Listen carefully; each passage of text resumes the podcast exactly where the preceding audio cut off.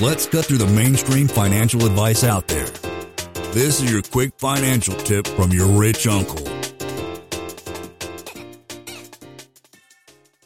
So I might have to explain this question a little bit. The question is a lot of deals look like on the surface basically double my money in five years, but if it falls short, we're along the spectrum of vanilla swirl chocolate, Would you consider putting in some scale to the deal description. Maybe a person put this in can put a nice emoji in here and reword this. I'm not quite understand the question, but I'll explain the vanilla swirl chocolate analogy. So I pose this analogy because people were like looking at deals and they're like, I don't understand. They all look different. Some look the same. The vanilla is what I use as a term for more of the boring deal. And sometimes, most times, boring is good. Right? You don't want investments that are sexy and like and highly volatile, like crypto investments, altcoins, or venture capital. That a good chance you're just going to lose all your money.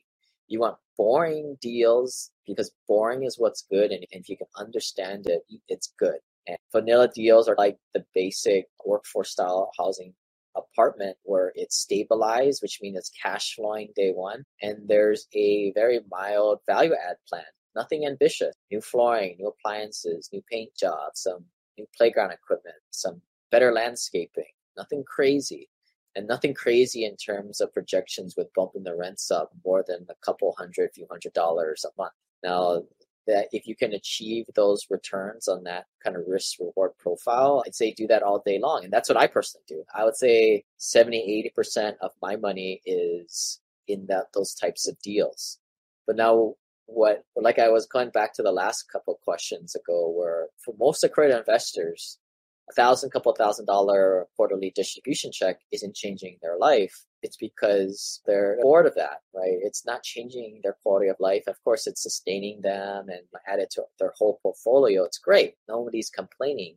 And it is a bit of a first world problem. But for higher net worth investors who can stomach not not having cash flow, it may make sense to go into deals that are more development focused, where you don't have an existing cash flow stream, you're going to have to wait maybe a year, maybe a few years for that.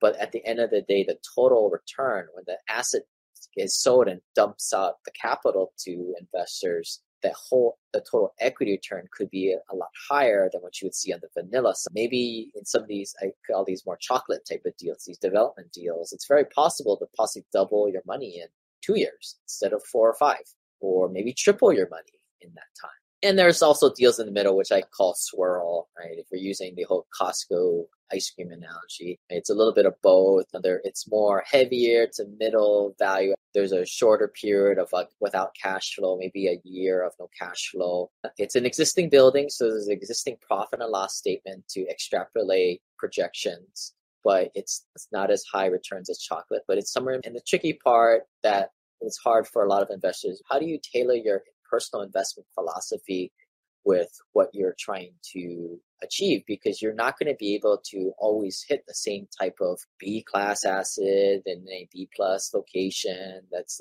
$5,000 of value add per unit to achieve $175 in rent bumps across. It ain't going to happen. We live in a lot of these investments are not commodities and you're going to have to piece together your portfolio maybe with a handful of vanilla projects a few chocolate deals and some swirl deals. This is what makes things exciting and interesting for a lot of people, and that's where you know a lot of rich conversation, rich conversations that happen, like in our family office group, or when we do select pop-up events for new investors. And check out the group, and for us to check you out too at the same time.